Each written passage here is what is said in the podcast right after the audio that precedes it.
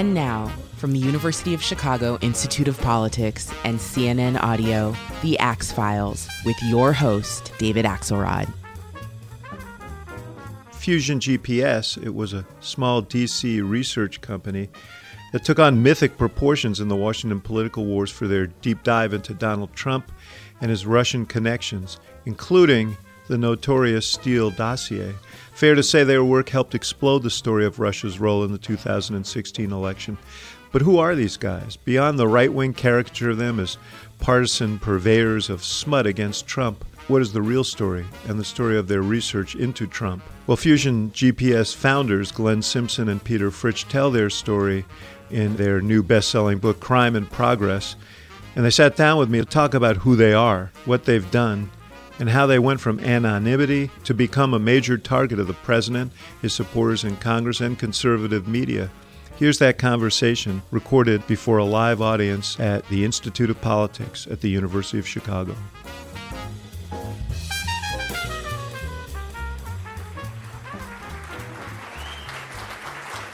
Thank you.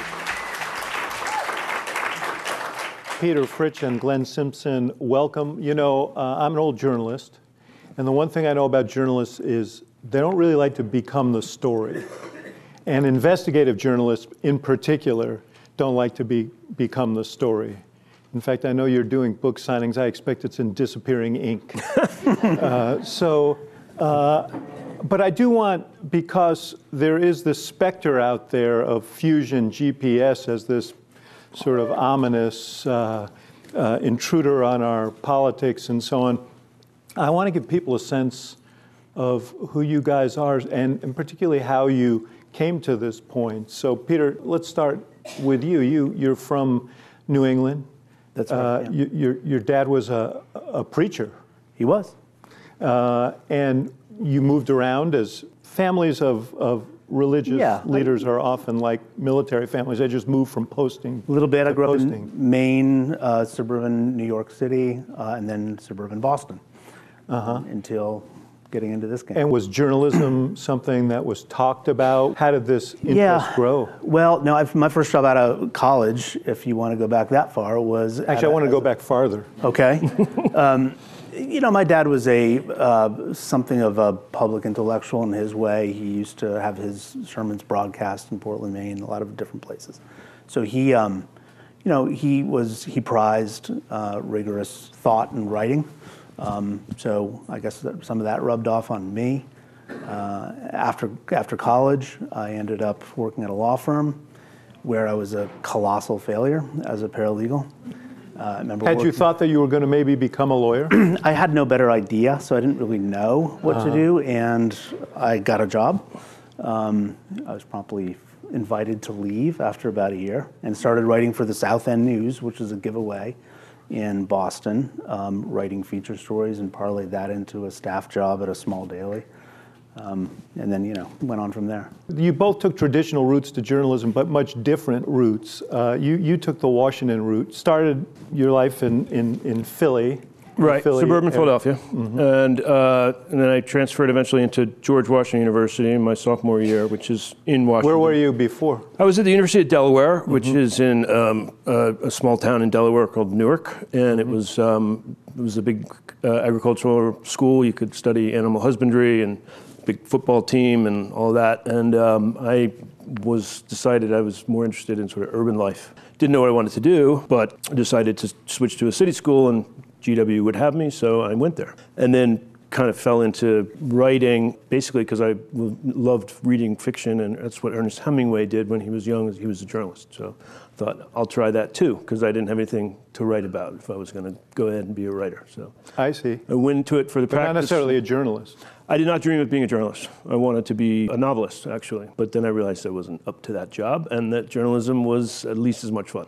Yeah. I fell in love with it when I started to practice it. Journalism, was that discussed in your home? Not really. My father was an engineer, um, and my mother worked a, as a secretary. Other than being sort of aware people who read the newspaper and were interested in contemporary events, you know, I mean, I remember Watergate. I was 10 years old when that happened. My parents were very interested in that. We sat around and watched the hearings. Um, but, you know, he yeah, there's going to be some new, there's new hearings coming up now. Yep. I don't know if you. Yep. and my kids are uh, old enough that they can actually understand what's happening, um, as opposed to me. There was an incident when you were in high school. A uh, you had a party. Yep. Someone had too much to drink, ran out, and got hit by a car. Yep. The reason I ask you about it is it got covered Yep. as a story. Yep. As you evolved as a journalist, were you impacted by that experience of seeing how things get covered and how they affect those who are involved? Yes. I, I wouldn't say, you know, very consciously, but I think that experience and uh, the experience of dealing with people as human beings over many years definitely affected the way I treated them. I mean, no matter what you think of somebody, they usually love their spouse and their children, and um, in most respects are, you know, decent loving human beings. Even people that we're not particularly fond of, like you know Donald Trump, appears to have, love his children. Um, and and so you know you sort of having been at the other end of that in the early part of my life, know what it's like to be written about and judged uh, and depicted, and how painful that can be, and how unfair it can be, no matter what you've done. Right. Yeah. I when I was a kid, my best friend. I opened up the local newspaper. I must have been 13 years old. There was my best friend's dad, indicted for embezzlement. He was a small-time accountant, and he went off to prison. And this young man fell apart, and it, it changed his life. And it was something that I always carried around with me as a journalist that there are other people. It isn't just the person you're writing about. Uh, and that's particularly important when you're doing the kind of work uh, that you do. So you, you also had a terrible accident when you were in college and you broke your neck. Yep. Later in life, you had spinal cancer. I don't want to ask you about your bad luck. it's good luck. I survived it all. Right. Well, my, I guess my, my question is later, when you, like, you guys have been under terrible pressure over the last four years. Is it part of your makeup to say, you know what, I've cheated death twice, so there are worse things than this? I definitely have said that I'm living on bonus time, and so um, there is some truth to that. Uh, I ran into my surgeon by accident uh, over the summer, and he said, "You should be dead by now." And I said, "That's not what you told me when you There- took the tour out A few other life." people have been saying that too, I think. Uh, and he said, "Yeah, well, of course I wouldn't tell you that, but most people who had what you had uh, only last for five or ten years, and so it's Wow. like twelve for me or something." So, um, so anyway, I got to watch my kids grow up, which was the most important thing. Yeah, yeah. You guys, so you became quite a phenom in your early days in journalism in Washington, doing public records research and diving deep into investigations. That's a long way from Hemingway. Yeah, true. Uh, it mostly happenstance. I, when I came of age, um, it was uh, an era of scandals in Washington. Um, I did manage, you know, the, the remark you made about the traditional journalism path, I would quibble with a little bit. The very traditional path is to go off and cover the police in a small town in Tennessee. Well, no, Pe- I think Yeah. Peter's experience is the traditional experience. Right. I started at the Hyde Park Herald over here. Right. Yeah. I, I sort of lucked out and managed to stay in Washington um, uh, without ever having to go out and do that kind of field stuff. Um, but anyway, so I was in Washington studying uh, journalism. I got a job at the Washington Times as a copy boy, basically. And it was the Iran Contra scandal. And I made it, as I made it into journalism, then it was the savings and loan scandal. And that scandal was all about politicians taking money from banks to go easy on the banks. And so you had to learn how the banking system worked, where the records were, um, how the political finance system worked, what was the interplay between politics and banking regulation. And so that was how I became a, a bit of a nerd on those subjects. And then it, it sort of coincided with the era of financial engineering becoming such a big presence in our world more generally. Michael Milken, junk bonds, Enron, all of these things eventually, you know, so I, I just happened to be there sort of in the early years of that and, um, you know, got into it. Peter, what did he miss that you gained from having to schlep to city council meetings in small town America What? and do the kind of reporting that you've done? Well, I, I don't want to overstate my experience there. I, I, I did that for a couple of years, and then I um, truncated the process, and I figured, well, I got a job from the Lawrence Eagle Tribune, and the great Dan Warner, may he rest in peace, I believe he passed away. Um, and I thought I actually got bitten by the overseas bug when I was in grad school, and I ended up winning a scholarship to go to Germany, and Eastern Germany, um, in 1988 and 1989. Did that, um, was there a few months before the wall fell, Ab- precisely nobody predicted, predicted that would happen. Yeah. And then uh, I had to write my way uh, back from visiting a girlfriend in Canada by publishing feature stories about East Berlin. So I decided I wanted to go overseas and found my found a way to do that through a the old joint venture uh, uh, between the Associated Press and Dow Jones called AP Dow Jones, which is covering financial news overseas. And they sent me to Mexico in 1991. Just when NAFTA was happening. Yep, I, I covered all the protests. After NAFTA, the Shafta was my favorite of them all. But yeah, I was uh, there in Mexico for a lot of those negotiations, and I remember quite well because we specialize in financial news. Um, you know, coaching up as a young reporter, the New York Times, Washington Post people who wanted to know, you know, what the Smoot-Hawley tariff law was and what that actually, why that was important, um, and why the side agreements were so important. So. So you guys both yeah. arrived at the Wall Street Journal at the, about the same time in the mid 90s. And truth be told, you didn't like him very much. We we were in the same initiation class. Which, Yeah, what no, does so- that happen? Do you get a so the- ring? Do you get a, No, a the- decoder ring? Or a, So the new reporters, they used to bring them to New York um, from wherever they were hired. Uh, and the culmination of a day of inculcation, doctrination was, you know, dinner with the great Peter Kann, um, et cetera, who, uh, you know, would smoke a cigar in your face and talk about how great he was as a correspondent in Vietnam. Um, and Glenn, Glenn was able to settle right into a seat and drink whiskey and smoke uh, cigars with Peter Kann. And I thought, geez, this guy is like quite a piece of work. Um, um, a big part of being a reporter is getting people to like you and convince them that you belong to be there. Um, and so that was that's a skill. but it took him a few years to get you to like him. You, you guys worked together finally in, uh, right after 9 11. A, a little bit. I, I went right after. I was the Mexico bureau chief when that happened. Um, I ended up going with Danny Pearl, uh, who Yeah. ended up losing his His life, yes. To Khalid Sheikh Mohammed, who is Osama bin Laden's number two. Um, What was that like to lose a close friend and colleague? that was terrible. Glenn was actually a better friend with Danny than I was because he was in the Washington We bureau. worked together in Washington for uh, a number of years, and we were. But it was, uh, you know, it was heartbreaking. Yeah, it's uh, important to remember, you know, because uh, so many people put their lives on the line out there to to, to report, and uh, Right.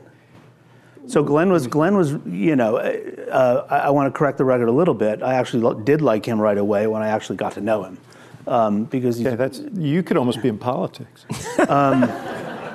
I did buy this jacket. especially. well, well, um, uh, well, so I ended up being the guy who was going to the Hawala money exchange houses in Rawalpindi in Pakistan and interviewing the guys with the help of a translator, of course, the actual heroes of a lot of foreign Yeah. correspondency. And Glenn was uh, the guy who was the expert in money laundering who was able to um, marry that up with a lot So you were of trying to trace funding of terrorism. I was trying to do whatever I could figure out to do. I mean, it was a jump ball. Right. And what happened with me was because I was a banking and finance geek, um, af you know, on September 12th, 2001, I was drafted as the new uh, terrorism financing reporter. Um, And so I had to learn Probably never a title that the Wall Street Journal expected. brand new, a brand new beat. Yep. Yeah. And I didn't know the first thing about Islam or terrorism. I mean, a little, but you know, I had to learn an entirely new subject. Got sued a bunch. Um, and I had some uh, really ugly. Why is that? You, there were four lawsuits, uh, all related to your terrorism coverage. One later, when you guys were working together in Europe. Right. in Paris, we, we won the case. You know, I mean, when you're writing about billionaires, oligarchs, well, in these cases, these were Saudi and Middle Eastern oligarchs, um, uh, if you dare to, you know, uh, raise any sort of question about whether they've done something improper, they come after you with lawyers and endless buckets of money. It's pretty scary. And you guys got together. You were the bureau chief, the Northern European bureau chief in Brussels. Why did you go to Europe? Uh, Why I did was- you leave Washington? You know, I mean, I, I had the always had the travel bug too, and I'd always tried to get out of Washington, and I couldn't get transferred for years and years, and was one scandal after another, and then they put me on Bill Clinton, and of course his whole presidency was a scandal. You know, it was like four, one scandal after another, and so finally, toward the end of the Clinton presidency, they finally agreed to let me go to Brussels. And um, that's my reward for having been chained to Bill Clinton for years and years. And you, And my reward was inheriting Clinton. and now and getting chained to him. and so you were became his editor. Yeah, I'd moved there from uh, in 2006 uh, it, from Singapore, where I was Yeah. based doing South and Southeast Asia. And Northern Europe is the fancy title you get when they fire the Germany bureau chief because they're downsizing, and Yeah. create one bureau chief in Brussels. I see. Yeah. And that I had argued that it was a good place to cover terrorism from, and it was. It was, it was great. A lot of jihadis running around Europe, and it's closer to the Middle East. Um, and then, so I continued to write about that subject as well as Russian organized crime. Was I added that to my portfolio because that was an emerging issue. And in the course of doing a story that Peter edited, I got myself indicted in France for uh, criminal libel Yeah. under the Napoleonic Code. And I had to stand. I, I think th- I think he's kind of putting the whole thing on you here, but uh, Yeah, I was acquitted, so I'm going to take credit for my own work.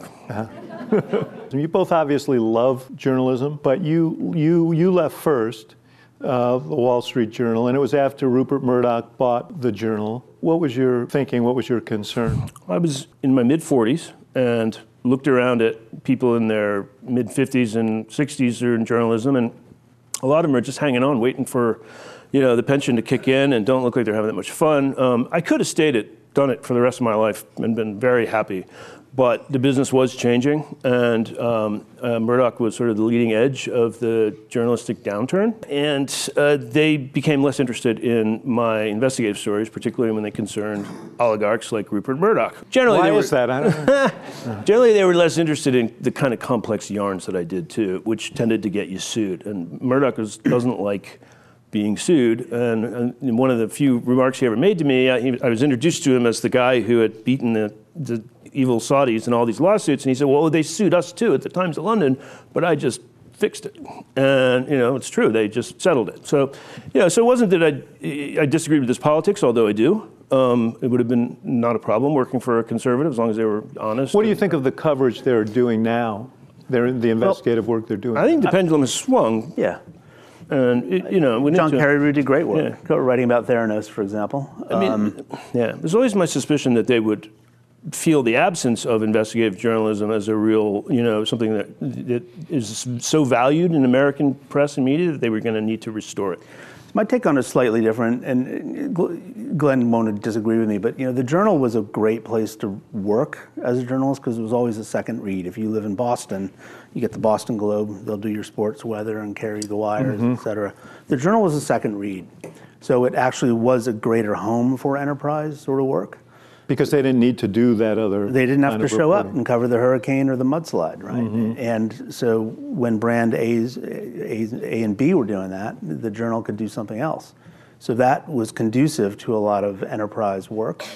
Um, you know, I likened being in a foreign bureau to working in kind of a medieval guild where you would work on this one thing that you did really, really well. And when that, that went away with Murdoch, and you can argue about the commercial choice, right? But he wanted to be a first read and compete with this paper circling the drain in Houston and wherever else. Or the New York Times and the USA Today. Yeah, and that's that's not an illegitimate choice. Um, it just isn't that if you are, you know, trained to work and think a different way, it was just less challenging and less rewarding. Right. So, so you guys, so he talked you out of, he talked you out of journalism and into this idea Well, of there's- forming so the, to, to finish the story, the reasoning. Mm-hmm. So I thought about what I really liked about journalism, and I and I realized it wasn't the glory, and it wasn't going on TV, or it was sort of what you were saying about not being the story. You know, that part of journalism, being a talking head, that just didn't appeal to me. And the part that I really loved was the actual, you know, pursuing curiosities and understanding new subjects and that sort of thing. So I started. I decided to try to see if I couldn't replicate that little world that I had built for myself at the journal as a business. And the reason I thought it might have appeal as a business is because by that time, um, a lot of my sources were uh, private investigators, well-paid lawyers, all kinds of people who, you know, I could see there was money in research and information, and that you know, if they weren't newspapers weren't going to be providing that kind of stuff, then people, some people, would be willing to pay for it. And so I gave it a go, and. Um, decided that I needed to make a bigger business of it after I tried it and fig- found out that it was probably going to work. And at that point, I did persuade Peter. I said, "This is going to this is going to work." So you formed this thing called Fusion GPS, which, when you think about it, it sounds like something out of a James Bond movie uh, with a big gleaming headquarters and so on. But you guys were on top of a restaurant or something, right? Yep. Uh, you two guys, you were building desks. Uh, it wasn't the glamorous. Uh, We started out on top of a bar, and then we moved to on top of an Asian restaurant. Um, now we're on top of a Starbucks. and Low moving up. overhead, you know, we put, we put all our effort into the work, David. Uh huh. That's good. Describe the kinds of work that Fusion GPS did apart from the work we're about to talk about. know, the, the work we, we do, uh, you know, it, we're kind of infamous for the work we actually don't do, Yes. which is the Chris Steele stuff, um, which is a adjunct, I would say, and a, and a rare adjunct to the stuff we actually do, which The would- famous dossier. the dossier, which which uh, you know our our sort of bread and butter is heavy document driven um, reporting and, and writing. Um, so you know we get a lot of work from people like law firms who have complicated matters, and you know they can pay a client can pay associate attorneys six seven hundred dollars an hour and they're typically younger people who actually aren't that experienced in open source record collection. So, you know, if you spend a lifetime in journalism trying to get information without the benefit of subpoena power or a badge, you get pretty clever at it. Um, you know, I had a lot of experience overseas doing that. Glenn had a lot of experience here doing that. So we put that together and, um, you know, Found hired a lot of hired a lot of clever people. One of the things about journalism is you always feel virtuous, like you're riding the white horse or whatever. And then, you know, when you leave, sometimes it becomes a little, the choices become harder. Um, I mean, I learned that in politics. Um, not everyone I worked for was Barack Obama. You guys work for, for example, Theranos is probably uh, the most pronounced example. I think everybody's familiar with the firm and their difficulties. I don't want to go into the details of that. I know you were basically doing competitive research for them, so we should note that.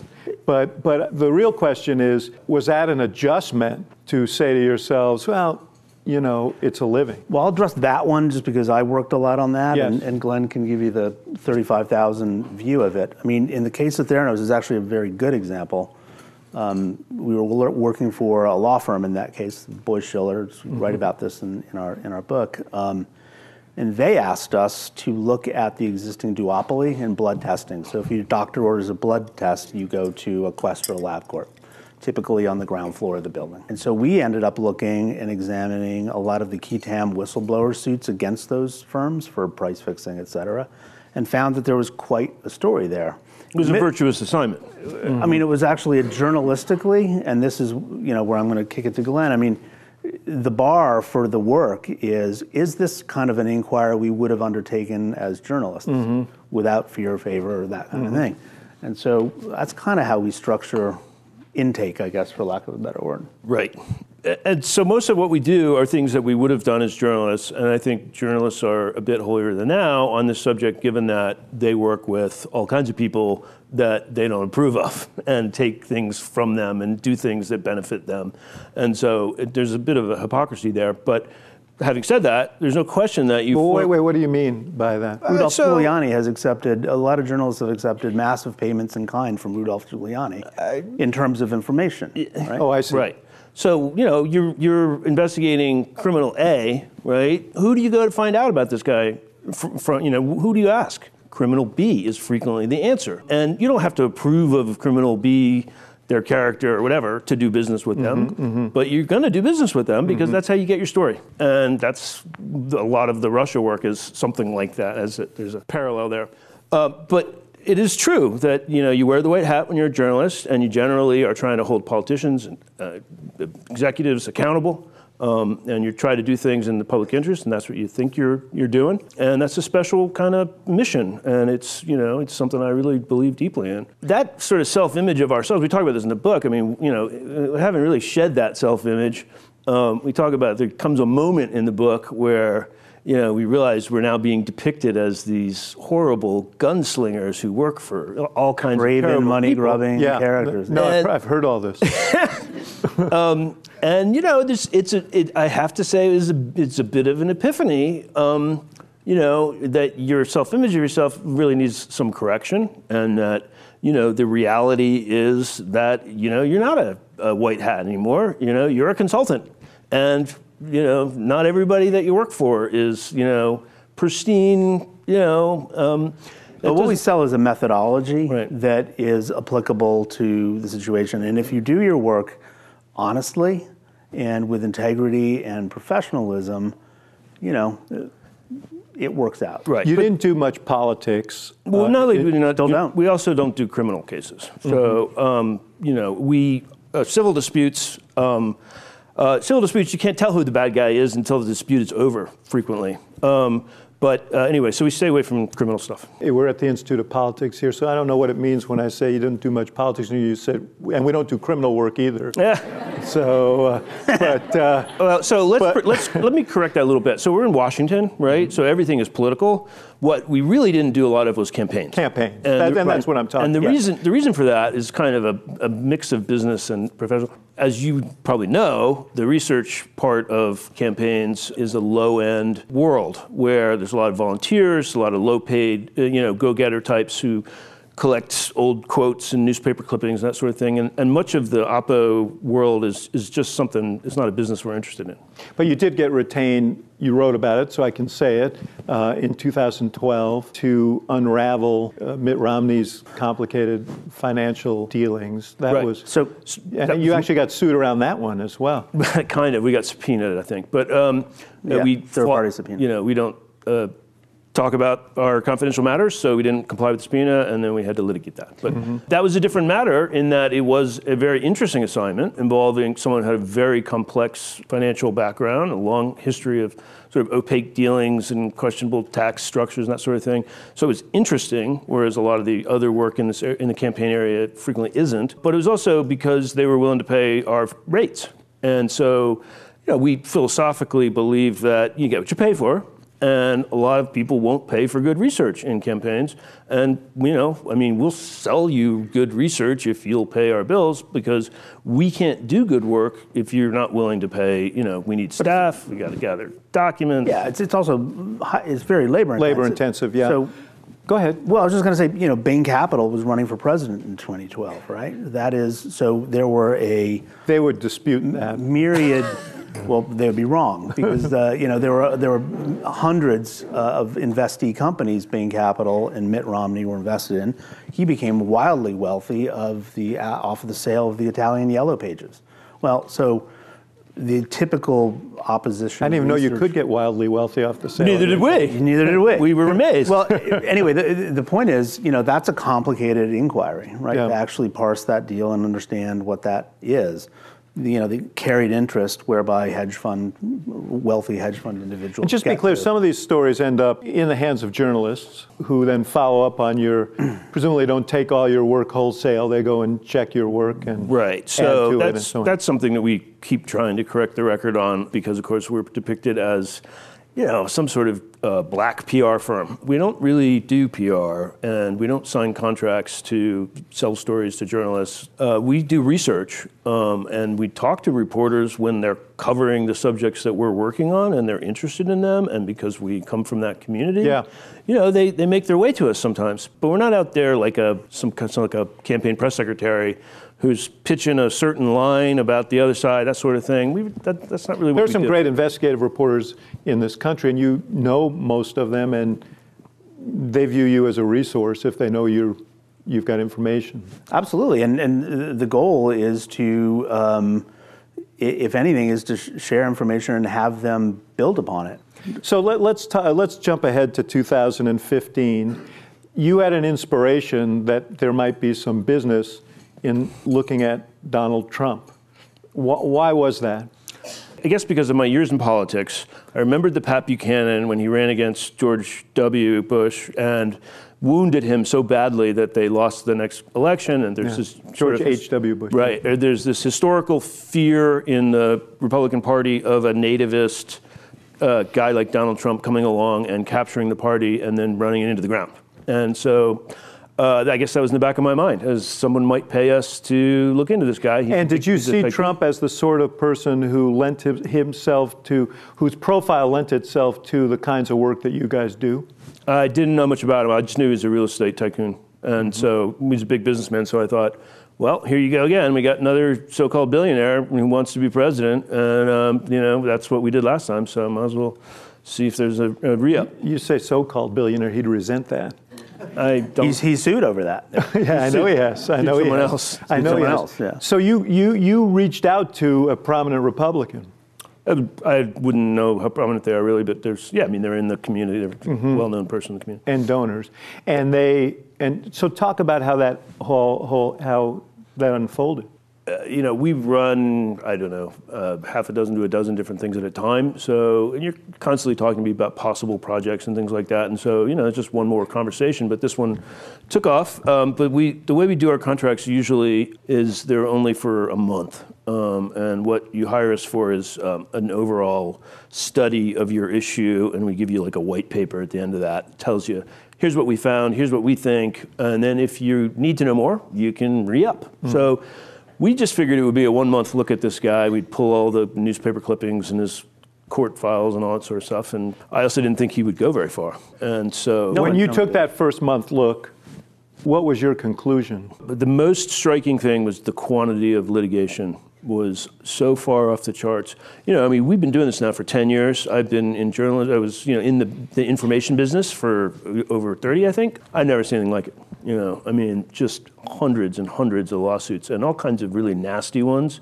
and all kinds of like really just ridiculous little ones where he just wouldn't pay his bills. So that was pretty wild and weird. And then I started noticing that he also seemed to be in business with lots of criminals. And so um, that was like month one. I mean, for, for, for all the uh, revelations of the dossier, the, the big scoop of thinking, for lack of a better word, you know, it came in that first month when we found an old article in the New York Times. That's, that's how secret it was. Um, you know, about this. That's what you got the big bucks for. That's what they get the big bucks for. Yeah. But what we do get the big bucks for um, is doing a methodologically going back to the beginning and trying to recreate the story. And we found, you know, a Russian-born emigre to the U.S. who was convicted of multiple crimes in partnership with Donald Trump with an office in Trump Tower. And Trump seemed to be lying that- about it. There's not a lot of people running for president. uh, You'd agree, David, that have that in their portfolio. Yeah, I would agree. We're going to take a short break, and we'll be right back with more of the Axe Files.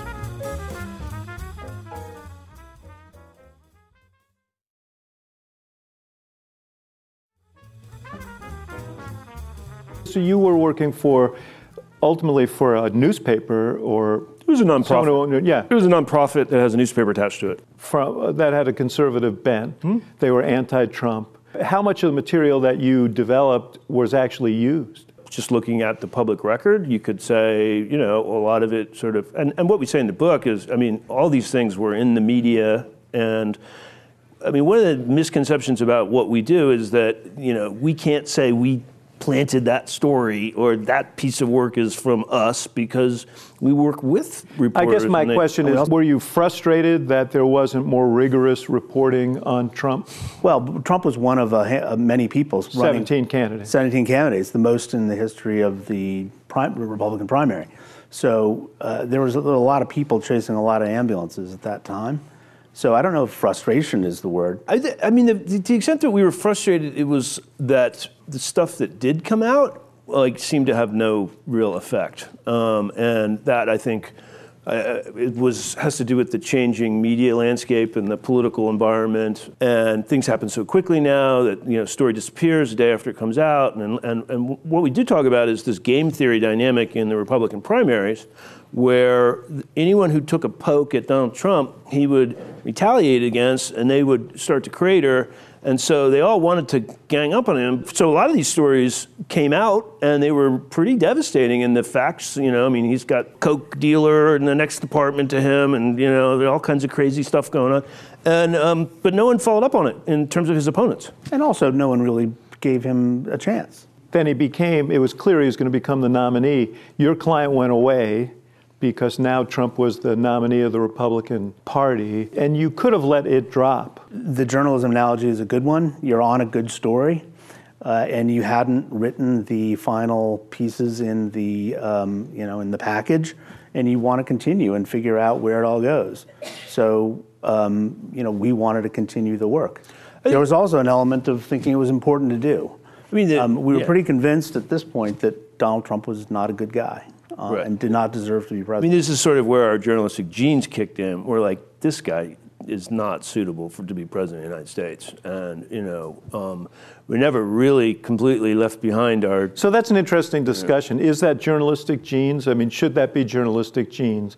Um, I mean, I'm not arguing that it shouldn't be, but I, I could see Well, someone so- saying, well, why should journalists decide that someone shouldn't be? I mean, you could qualify, you could classify that as citizenship. You could classify it as patriotism.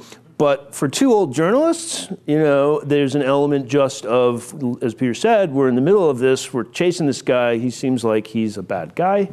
Uh, why would we walk away just because our client is going to turn off the spigot? So you a First suggested- Amendment issue, too, You, right? you, you argued to move forward, and, and the obvious place to go was the Democratic campaign and Hillary Clinton. You were somewhat reluctant. You, you said you were chained to Bill Clinton through the 90s. Right. You didn't exactly come at this as a, a, Clinton, a Clintonista. So I had staked out a position in 2015 that if Hillary was the nominee, we weren't going to work for her. And it wasn't because I disliked her or disapproved of her policies or any of that. I actually think she's quite competent as Secretary of State and impressive in many, many ways.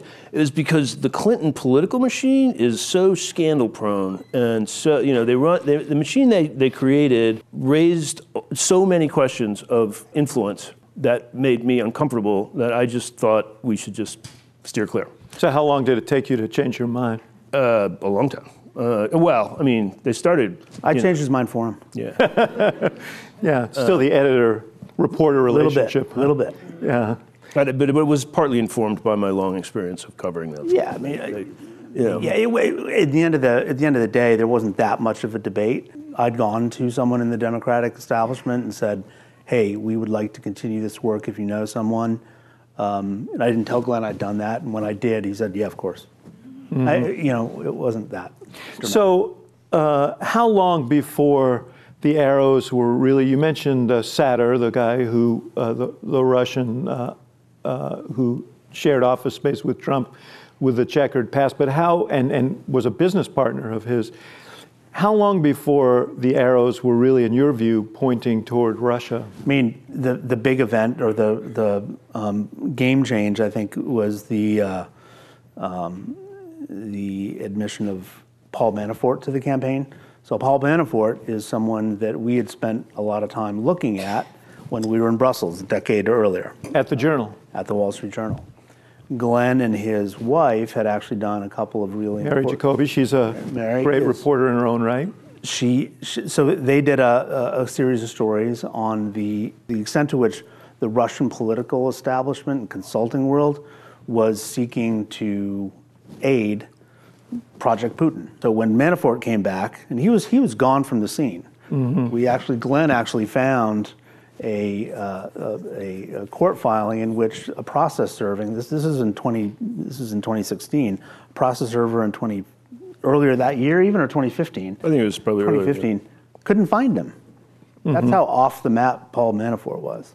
Because, as you discovered, he was ducking debts that he owed. He was deeply in a debt Russian to a- oligarch. Right, a Russian oligarch with very close ties to Vladimir Putin who couldn't get into the U.S. because he was classified as an organized crime figure. What did you find about Trump's real estate dealings? Trump, he had, around the time of the, the financial crash, he was not in good financial shape. How did he revive himself, and how much of that work did you do that contributed to your sense of concern? Obviously, he was loaned money by Deutsche Bank when other people would not. Deutsche Bank uh, had been cited for Russian money laundering. Correct, and he had, he had sued Deutsche Bank, in fact. So that was a mystery. There was a, another Russian oligarch who doubled the pri- asking price on a Palm Trump Beach had a mansion. mansion in, in Florida. on sale for about 45 million, and this guy bought it for 95 million, which is an unusual transaction. And you didn't just write it off to good taste? We did not write it off to good taste. so there's that. And, you know, there was another interesting fact that was in Tim O'Brien's book about Trump Tower being one of the few buildings, if not one or rare buildings in New York that allowed anonymous limited liability companies, offshore entities, to purchase property, residential property in Manhattan. And this spoke money laundering to you guys. Absolutely. Yeah, I mean, uh, it raised questions about money laundering, but the I think the broader pattern that probably emerged by you know the late winter of 2016 was that this river of foreign money seemed to be flowing into his projects, and then Manafort pops up right in the middle of all that. March, right? And, mm-hmm. um, you know, I mean, as so a lot of our work as journalists and then as consultants has been around the rise of kleptocracy globally and the, the sort of explosion in political corruption and money laundering and the connection between those two things. And so, you know, it was something that we covered in Brussels. My wife and I uh, and Peter edited all of our stories, so we were all sort of immersed in you know, the politics of Ukraine and natural gas corruption, all these uh, kind of arcane subjects.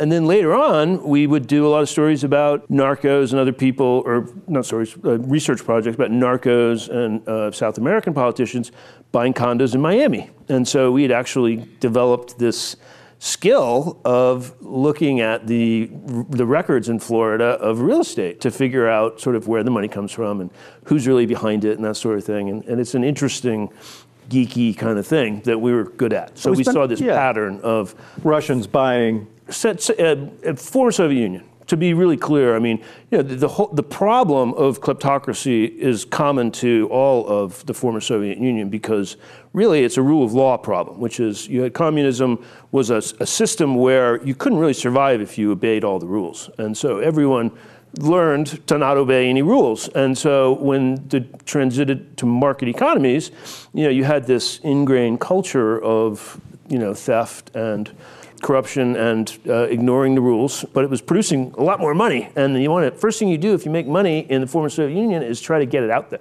out of there. Not just there, right? I mean, so in Latin America, the cascade of devaluations that happened in Mexico in 94, Brazil 98, 99, and Russia caused a flight and a, and a flight of capital to the U.S. and funded a enabling enabling sort of infrastructure of lawyers, bankers, et cetera. So the emerging realization was that he had figured this out mm-hmm. and that he had opened his doors to all comers. And is that when you called? Uh, you, you, you, you brought in, you had two people. You had Nellie Ohr on your staff, who was an expert on all of this. She would become significant in, in at least the counter story uh, later. You didn't hire her to do this, but you assigned right. her to it. And then you, you, you went and you retained Chris Steele and his firm. Now, who was he and how did you know him? So, you know, Peter and I are journalists. We our specialty is gathering information, but we hire subject matter experts all the time. Yeah. And so we hire Russian linguists, Spanish linguists, Chinese linguists, um, people who can go to these places or gather records in the native language. Nellie was doing something else for us, and we decided we needed someone right, understood. who could do open source what, research. What about Steele? Same. So, I mean, I had known Chris on and off since I left the journal, and it was increasingly apparent by May that A, we were going to have money to keep going, and B, that, you know, we had sort of run the trail dry um, in the US, and that, you know, there's only so much Nellie can do sitting in front of a computer. You know, we decided we needed some field work. Yeah, you, you, you can't uh, actually get answers. And Russia turns out to not have a very great Freedom of Information Act. Yeah, um, stunning. So if you want to, if you, if you want answers from Russia, you need to ask Russian. Uh huh.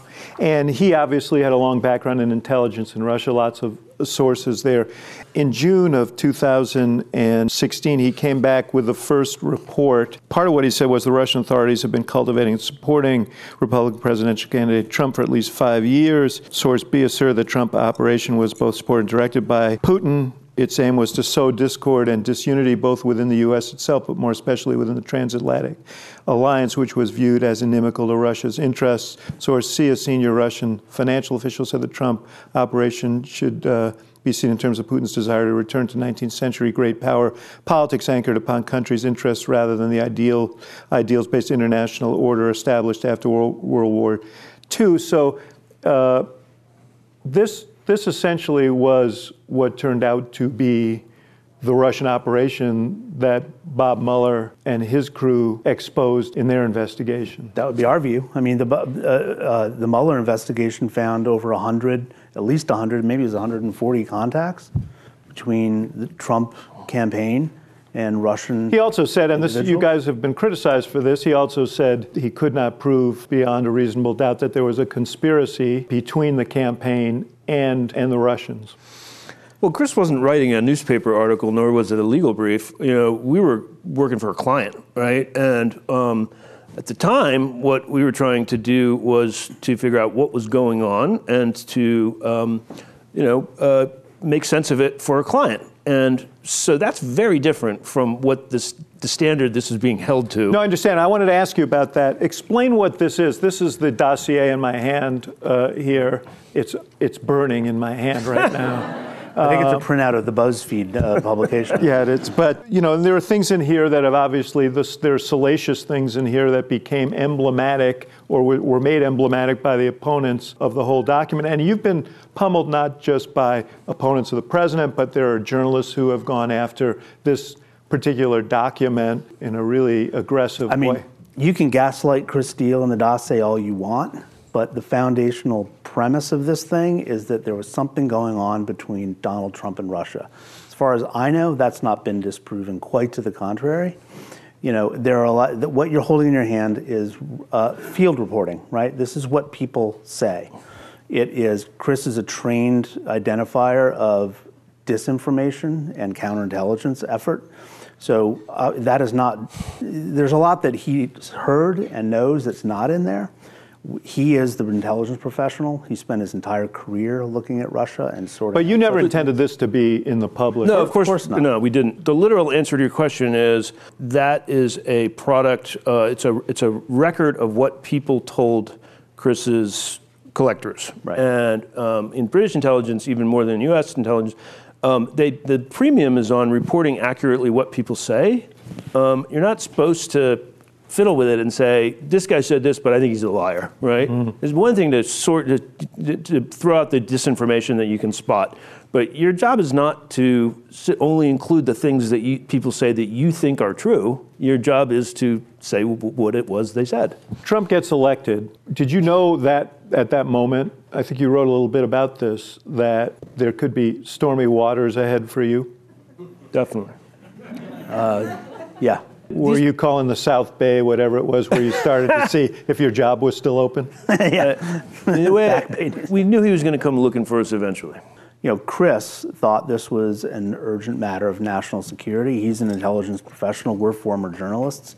It was his judgment that it was important to actually surface this information, which is why, through an intermediary, he went to John McCain. And took it to the FBI. And took it to the FBI two weeks after that first report you just. And you write that an aide to John McCain shared the document with BuzzFeed, left the room, right. apparently allowed them to photograph the document. What were your feelings when it came out about it, about the jeopard, jeopardizing of sources for Steele, and about your own future? Well, it was a very big day in our lives, obviously, but you know there was a up and down thing because when the CNN report came out, the CNN report had been done very carefully by like real pros. It was Carl Bernstein, you know, of Watergate fame, and their national security team, and they were very careful about what they reported and what they didn't report, and to emphasize that there was a lot of unconfirmed aspects to it. And they didn't, you know, spill all the details. They said this has been briefed to the president and it's being investigated and taken very seriously because of where it came from.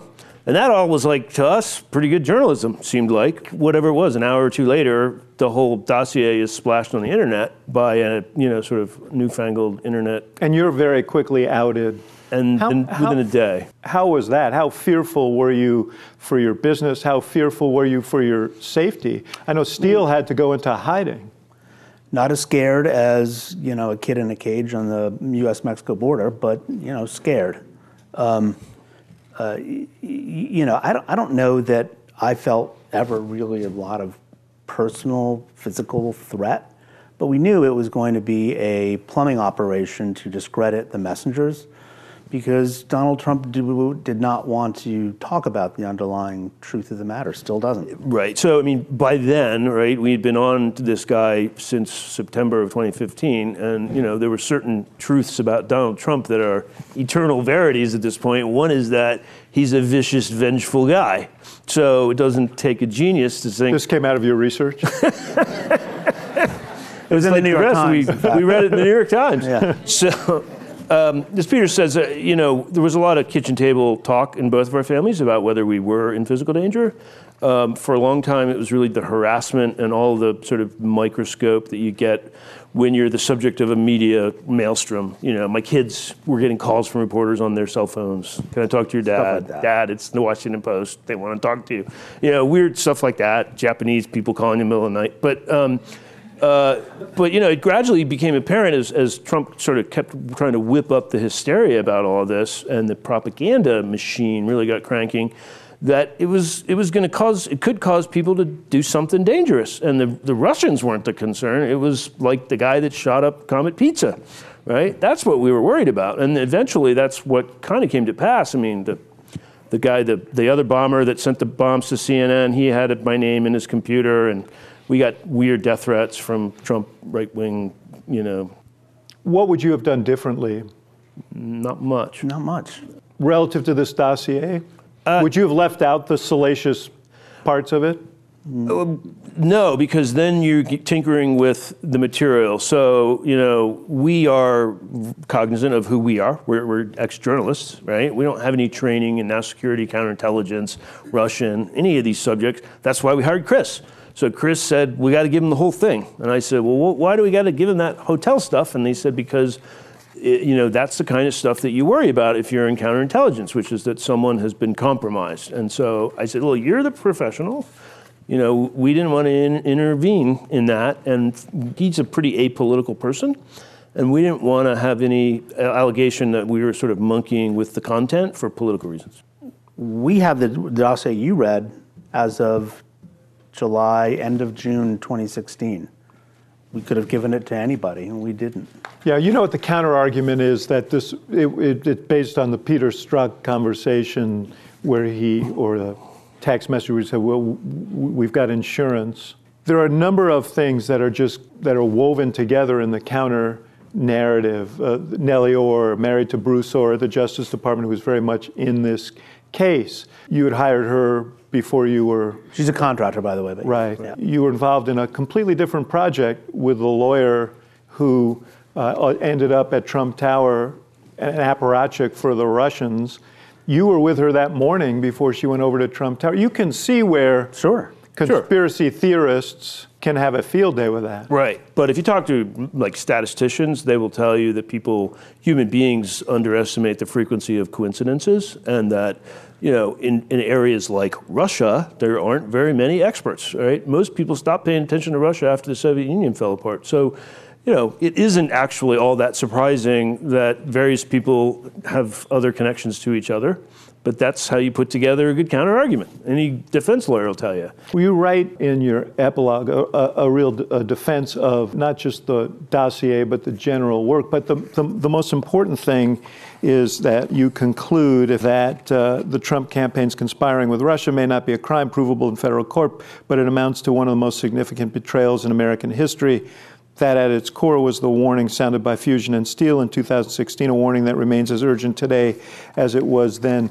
Having read your book, I have to ask you do you believe that the president is compromised? Do you believe that he is an asset of the Russian government? I, of I believe that the, the president is compromised in one form or another in his relationship with Russia, and that it influences his actions. And Saudi uh, Arabia And I, w- I would not, and others. Uh, I don't really have the expertise to say whether that makes him an asset because it's Mueller kind of never a went into the term. money laundering uh, piece of this. Yeah, I Wh- mean- wh- why was that?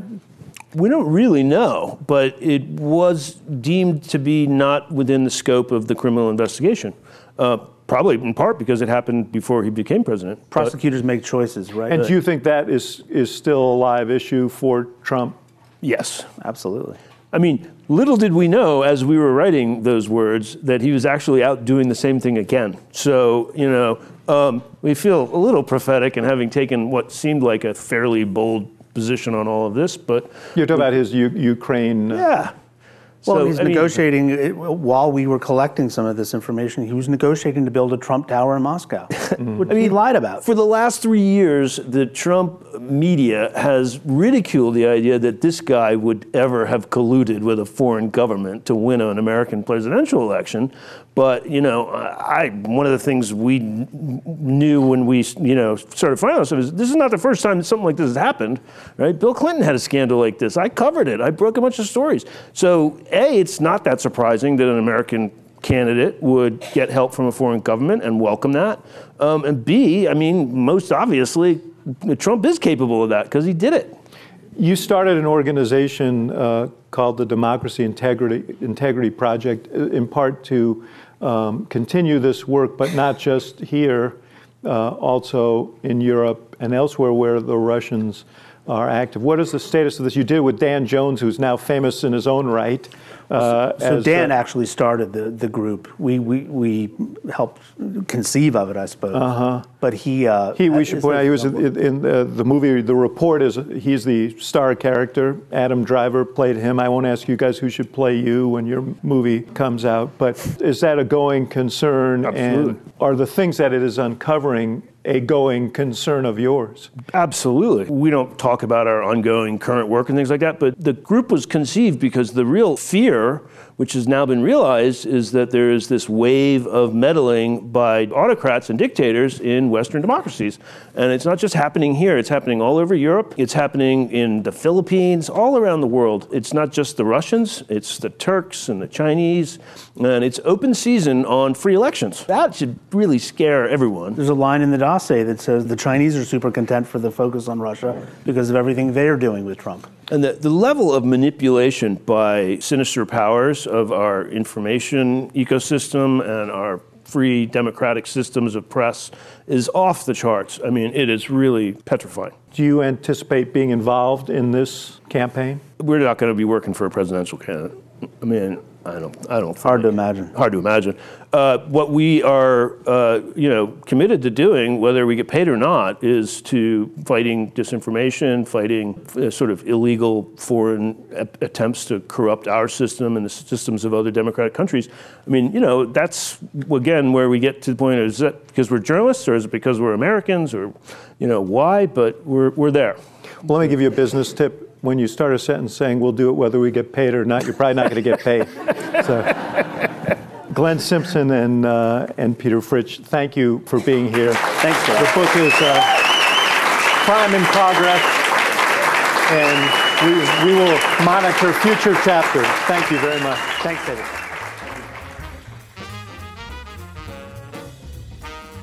Thank you for listening to The Axe Files, brought to you by the University of Chicago Institute of Politics and CNN Audio. The executive producer of The Axe Files is Emily Stanitz. The show is also produced by Miriam Annenberg, Samantha Neal, and Allison Siegel. And special thanks to our partners at CNN, including Courtney Coupe, Megan Marcus, and Ashley Lusk. For more programming from the IOP, visit politics.uchicago.edu.